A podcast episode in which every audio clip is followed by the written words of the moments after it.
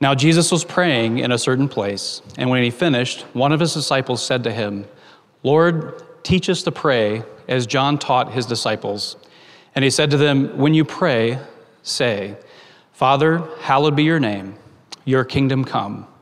Give us each day our daily bread, and forgive us our sins, for we ourselves forgive everyone who is indebted to us.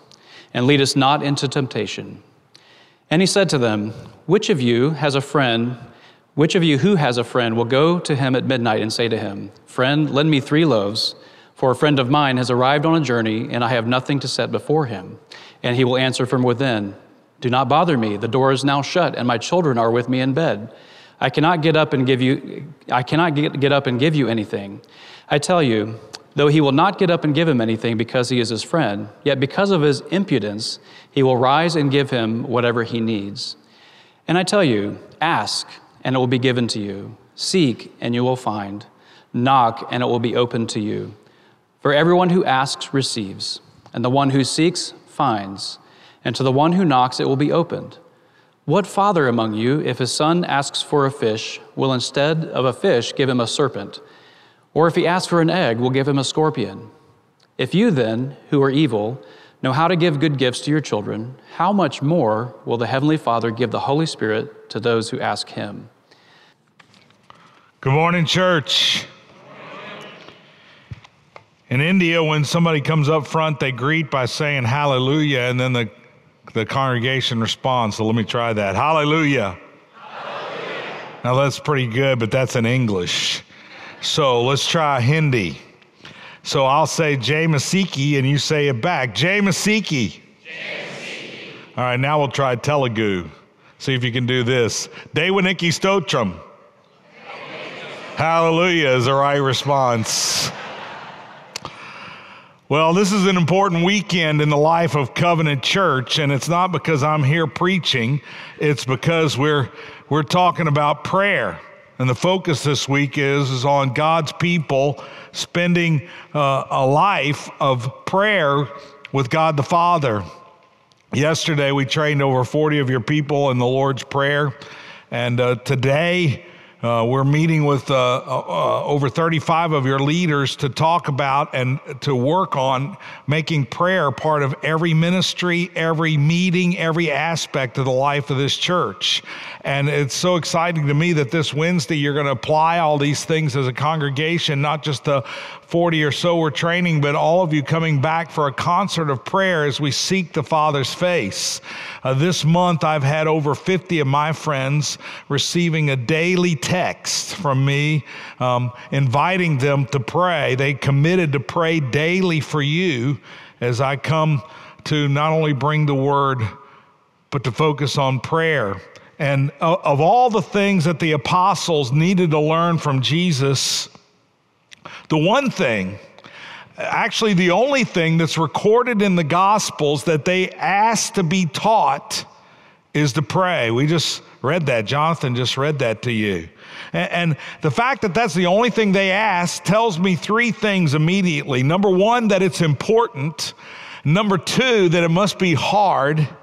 And number three, that when Jesus prayed, he wasn't simply repeating the Lord's Prayer mindlessly, but he, something else was going on. So imagine the prayer life of Jesus. You know, the disciples were already men of prayer. Old Testament Judaism was a religious culture built around set prayer times, uh, uh, set prayers at set times every day, morning, afternoon, and evening. The, the longest book in your Bible is the book of Psalms. It's a, it's a book of prayer. The, the longest chapter in the Bible is Psalm 119. And, and that's a prayer. Now, these are religious men who pray every day, but when they encounter the prayer life of Jesus, they want more. They want better. It, it, it's a holy jealousy, I think. They, they want to pray like Jesus. So, in our passage, Jesus tells them four things. First, he reviews the outline of the disciples' prayer. We, we call it the Lord's Prayer, and, and it's a review, because he first gave them this outline in the Sermon on the Mount at the beginning of his ministry. I, am sure he's told them this more than once. And we covered the seven petitions of the Lord's Prayer yesterday in our prayer training. And, this morning, we're going to look at the other three things that he told them the, the command to pray, and then two parables about prayer. So, I have three points for you this morning, three things about the gospel I, would like to share the what, the how, and the why of prayer. So, first, the what of prayer, a, a lifestyle of prayer. In verse 9, Jesus says, And I tell you, ask, and it will be given you, seek, and you will find, knock, and it will be open to you. Now, I, I don't know about you, but I slept through high school English. And uh, I'm really thankful for the Cliff Notes. It, got me through uh, first American literature and then through English literature so that I could at least graduate and go to college. I, am a math guy and, and, and an engineer. And, uh, you know, it's God's good humor that now what I do is I read and I write and I teach for a living. Uh, but I want to show you that the grammar in verse 9 is really important. There, there are three imperatives here, three commands, and then there are three indicatives, three gospel facts. And, and that's how the gospel works. The commands of Scripture are always built on a foundation of the facts of the gospel, of the facts of Scripture.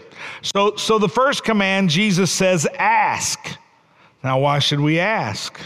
Well, it's very simple because that's how you receive. Then the second command, Jesus says, seek, because that's how you find. And, and the third command, Jesus says, knock. Well, that's how you get through the door.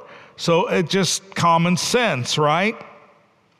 Well, another way to say this is that Jesus commands us to pray because that's how grace is given. That's how grace is enjoyed. In other words, ask because that's how God gives you his grace. Seek because that's how God reveals his grace to us. Knock because that's how God welcomes you to the fullness of his grace. And so the implications of this the implications are incredible. These commands to pray are given without reservation without exceptions, without rebuttal, and, and without reproach. God doesn't say, Don't ask me, go ask your mother. He says, He says, ask. In fact, the Apostle James says, You have not because you ask not. So if there's any boundary to this command to pray, it's simply the Lord's Prayer.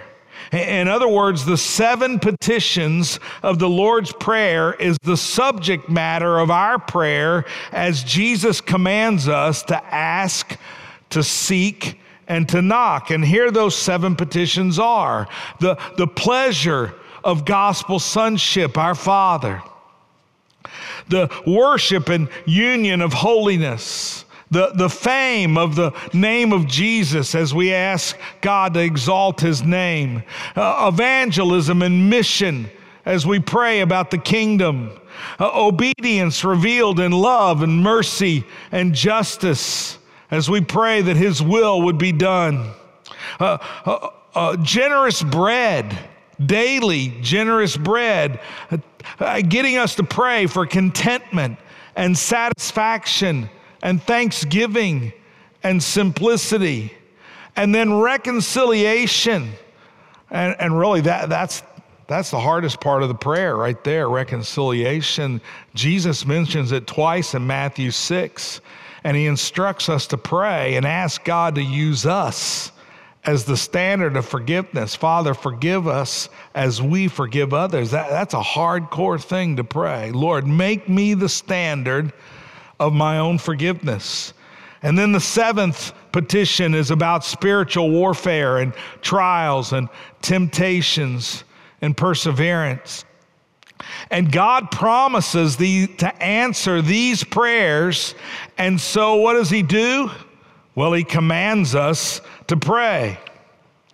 Now, a second thing I wanted to show you about the grammar is that uh, Hebrew poetry and preaching often come in two part parallels. This is one of the things that you have to learn when you finally get to seminary and you learn that, oh, I, I got to learn grammar again to, to read my Bible. And so a, a whole lot of the Bible comes in two part, two line parallelisms. They're all over the scripture, it abounds.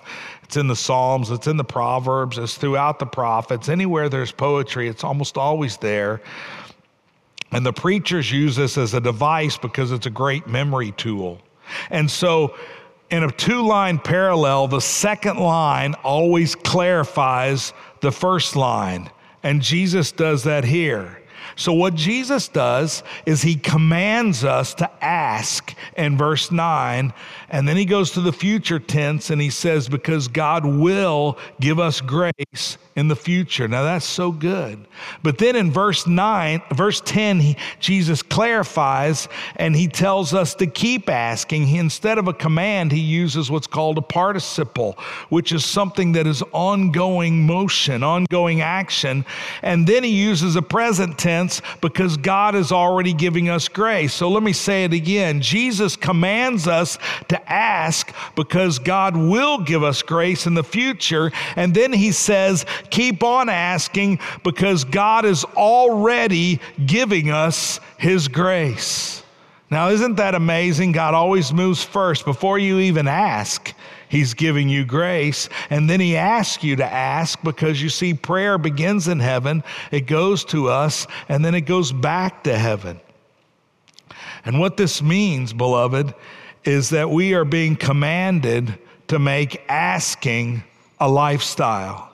We're being commanded to make seeking a lifestyle. We are being commanded to make knocking a lifestyle which means that prayer itself is commanded to be a lifestyle, something that's just part of living as much as eating and breathing and working. And we're, we're being commanded to pray because this is how God shares the joy of His glory and His grace with us. Which is why this is such an important time in the life of this church because God is directing many of you.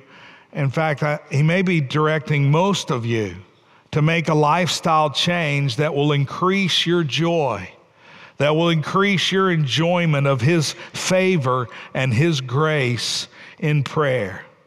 It, it, it's so good. And so, then after Jesus commands them, he tells them two parables, two parables to help us understand a lifestyle of prayer. So that's my second point this morning is the, the first parable. This is the how of prayer. And this is the parable of the shameless intercessor.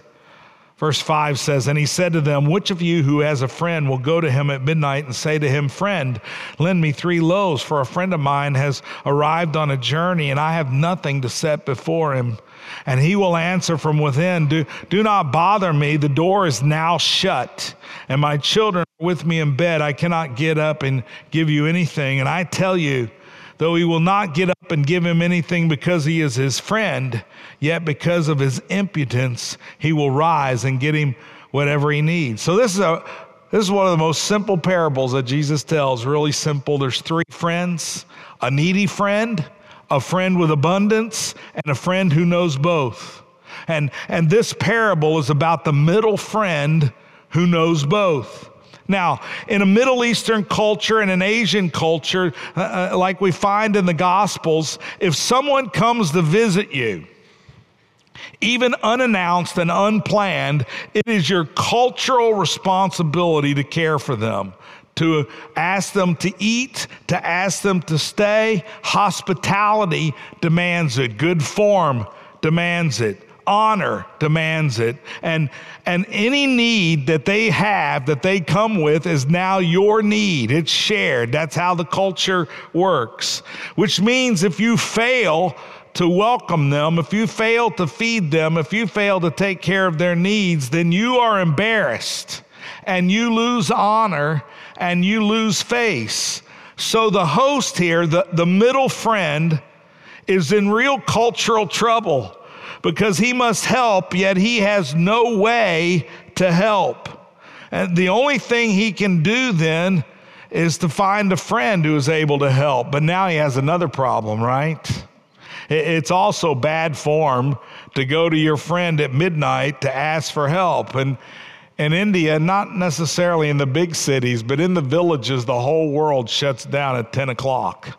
That they have evening um, sales and stands open to buy goods and all that, but by 10 o'clock, the world is dark and the lights are turned out and everybody's in bed and they sleep with their children, so the whole family is asleep. So, either way, he will be embarrassed and he's going to lose face by breaking cultural norms. So, it's a dilemma. Uh, so, what would you do? Well, if he doesn't provide for his visiting friend, he is guaranteed to lose face and be dishonored. If he takes the risk and goes to the friend with bread, he, he may be able to save face with his needy friend, but his generous friend will then be upset. So his only hope is that the generous friend won't really care. So now what would you do? Well, Jesus says that the man is impotent. Another word for that is shameless. He has no shame. In other words, he is willing to take the risk in order to meet the need. He is willing to set aside and absorb shame for the sake of helping another, for helping a needy friend. Now, I work for Equipping Leaders International, and we're required to raise support. If you look in the bank accounts at ELI, there's nothing, only the money that's put in there by our generous friends. And there's about 30 of us on staff. So we have to raise our own support salary, housing, benefits, ministry expenses, everything. So to be a successful support raiser, well, it mainly requires that you be impudent. You, you have to be shameless. And I am. if you know me, you know it's so. So, you see, here's the dilemma as a support raiser. You either have to lose face at home with my, I, I, can lose face at home with my wife by not raising support, and then I have to send her out to go to work to meet our needs. Or I can lose face overseas and say no to many invitations to do ministry, or I can lose face with potential friends and generous donors. So, which would you choose? Well, the struggle is, is that some of our support raising staff would rather lose face with their wife because she'll forgive, right? She has to. Well, I think the choice is clear. The only way I can do the ministry is to be shameless with generous friends. And you see, I learned it from the gospel. Almost every parable has a Christ figure. Something about this parable is asking us to respond to Jesus. And so the question is who is the Christ figure in this parable? Jesus is either the needy friend He's the shameless friend or he's the generous friend. Now, which one is he? Well, usually when I ask that question, people quickly say he's the generous friend because, you know, Jesus is Lord of everything and he has all the bread. He's the one who gives bread. But that wouldn't be right here, you see, because this is about the shameless friend who intercedes to get bread for his needy friend. Beloved, Jesus is the shameless, impudent friend. Jesus is the shameless intercessor.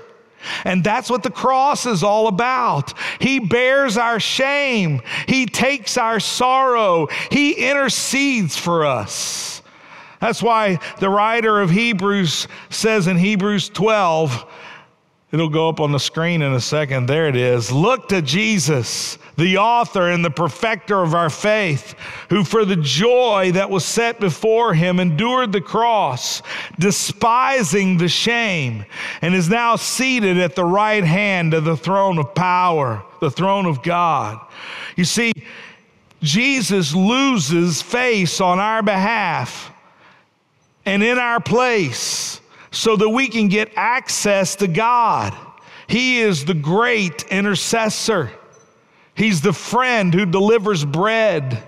He, he is inviting us to be shameless with them, beloved.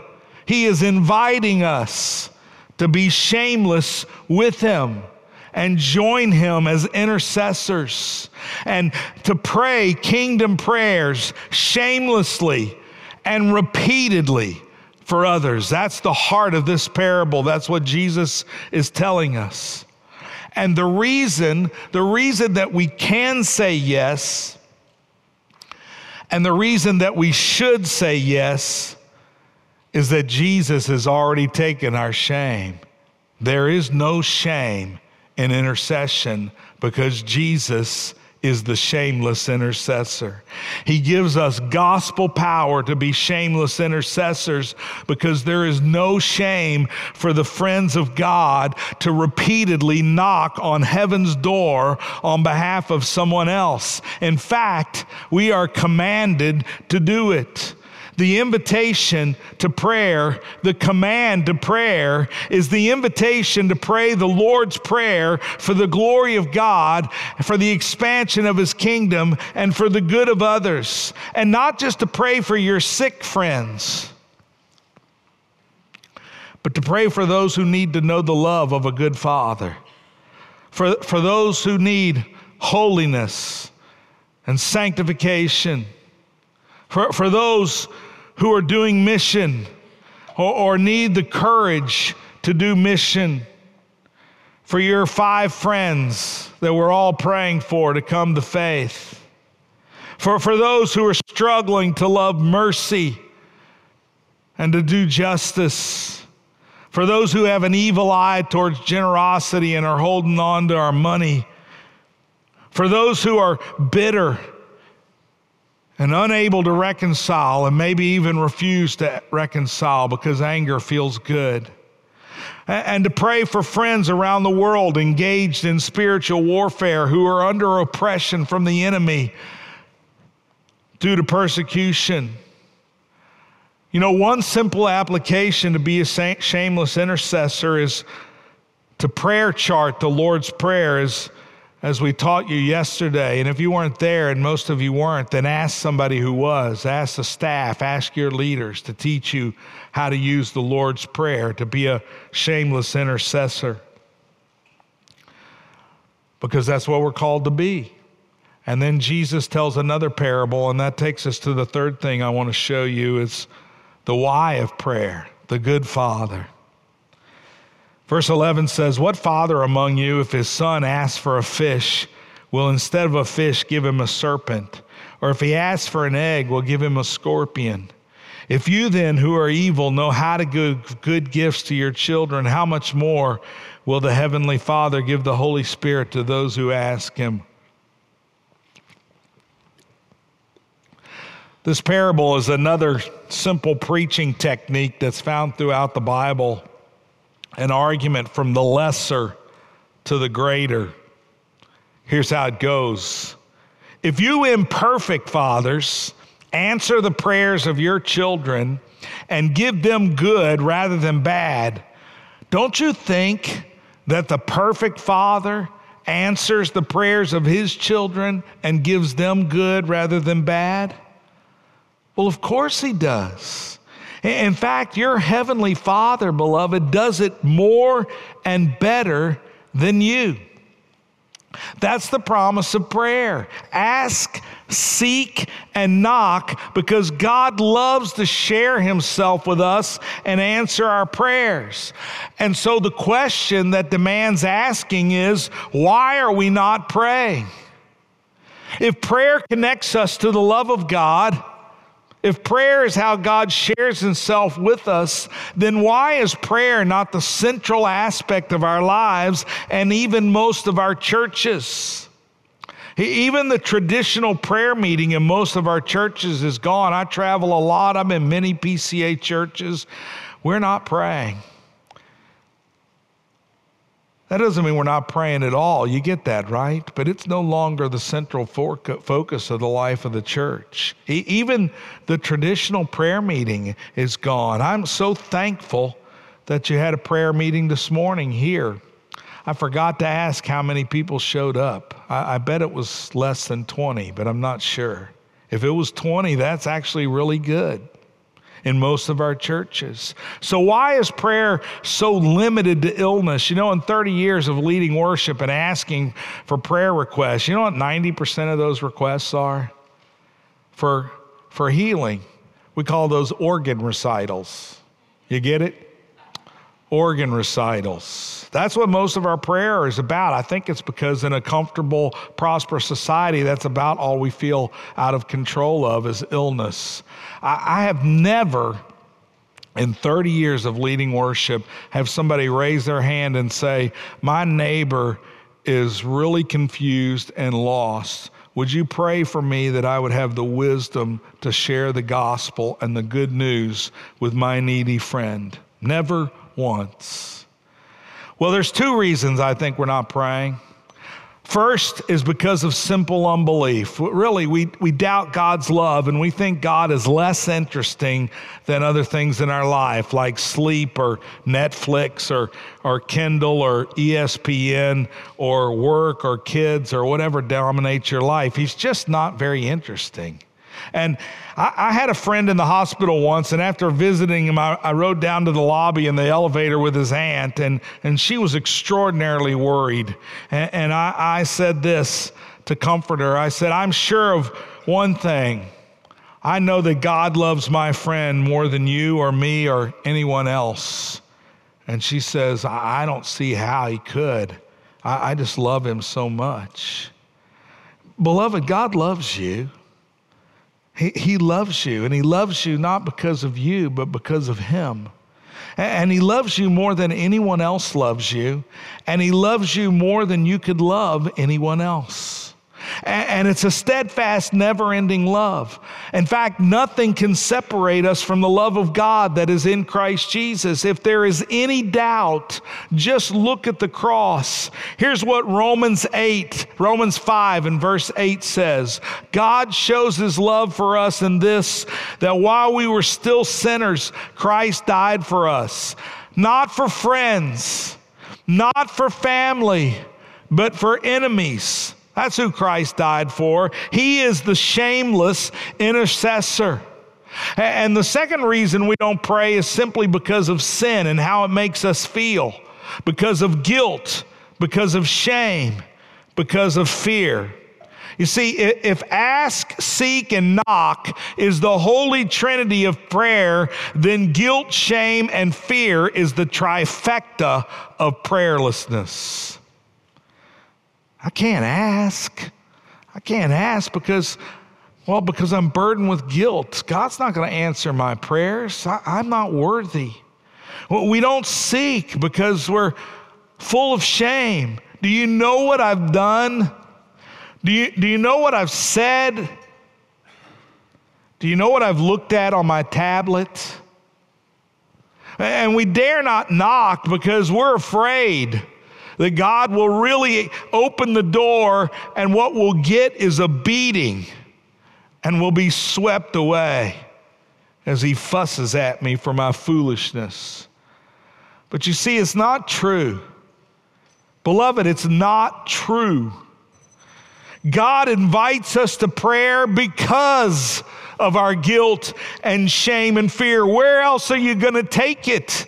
Only He can take it away. Run to Him in prayer. Run. And, and, and, the Jesus figure in this parable, you know who it is, right? It's really easy. It's the Son who gets the Holy Spirit.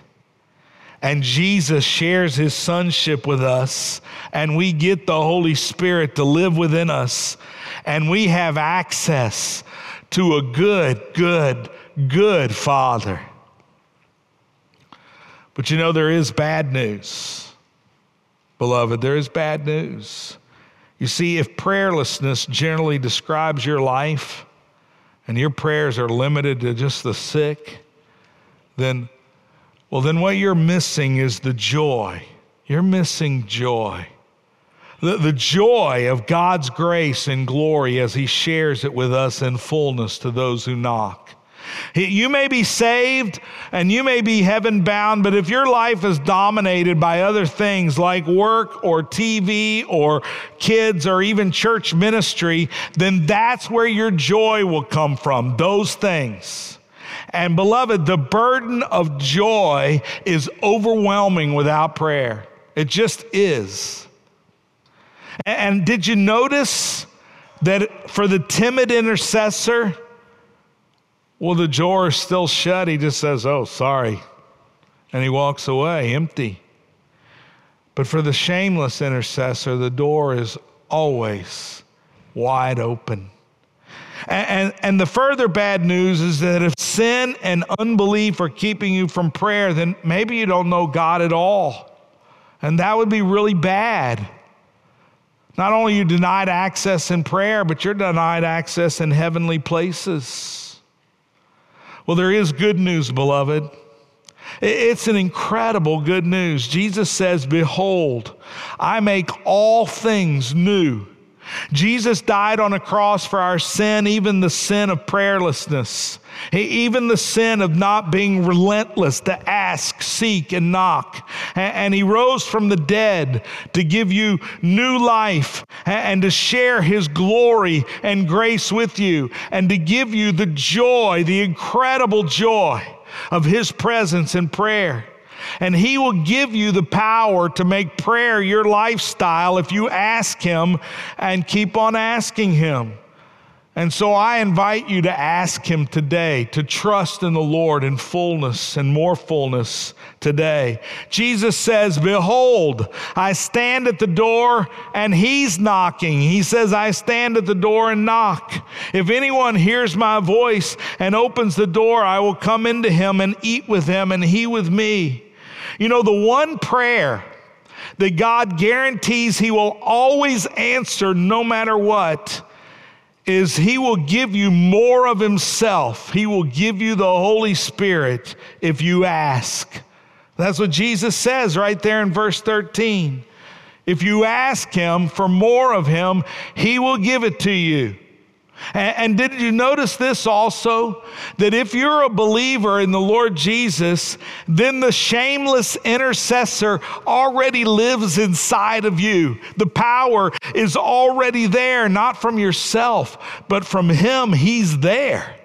So, what we're asking Him to do is to strengthen us, to turn away from our idols and to pray, to ask and seek and knock, to keep asking, to keep seeking, to keep knocking, to be like him, and to share in his glory as a shameless intercessor.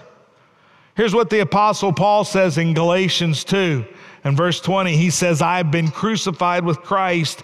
It is no longer I who live, but Christ who lives within me. He is the one making intercession through me and in me and for me and for others. Beloved, oh, beloved, if God really loves you, if God loves you and He really loves you, and you believe He does, right? If, if God loves you and really loves you, what's the best gift He could give you? Well, He would give you Himself. And He has, and He does, and He will. And that is why we choose a lifestyle of prayer. And that, my friends, is the glorious grace of the gospel. Let's stand for prayer.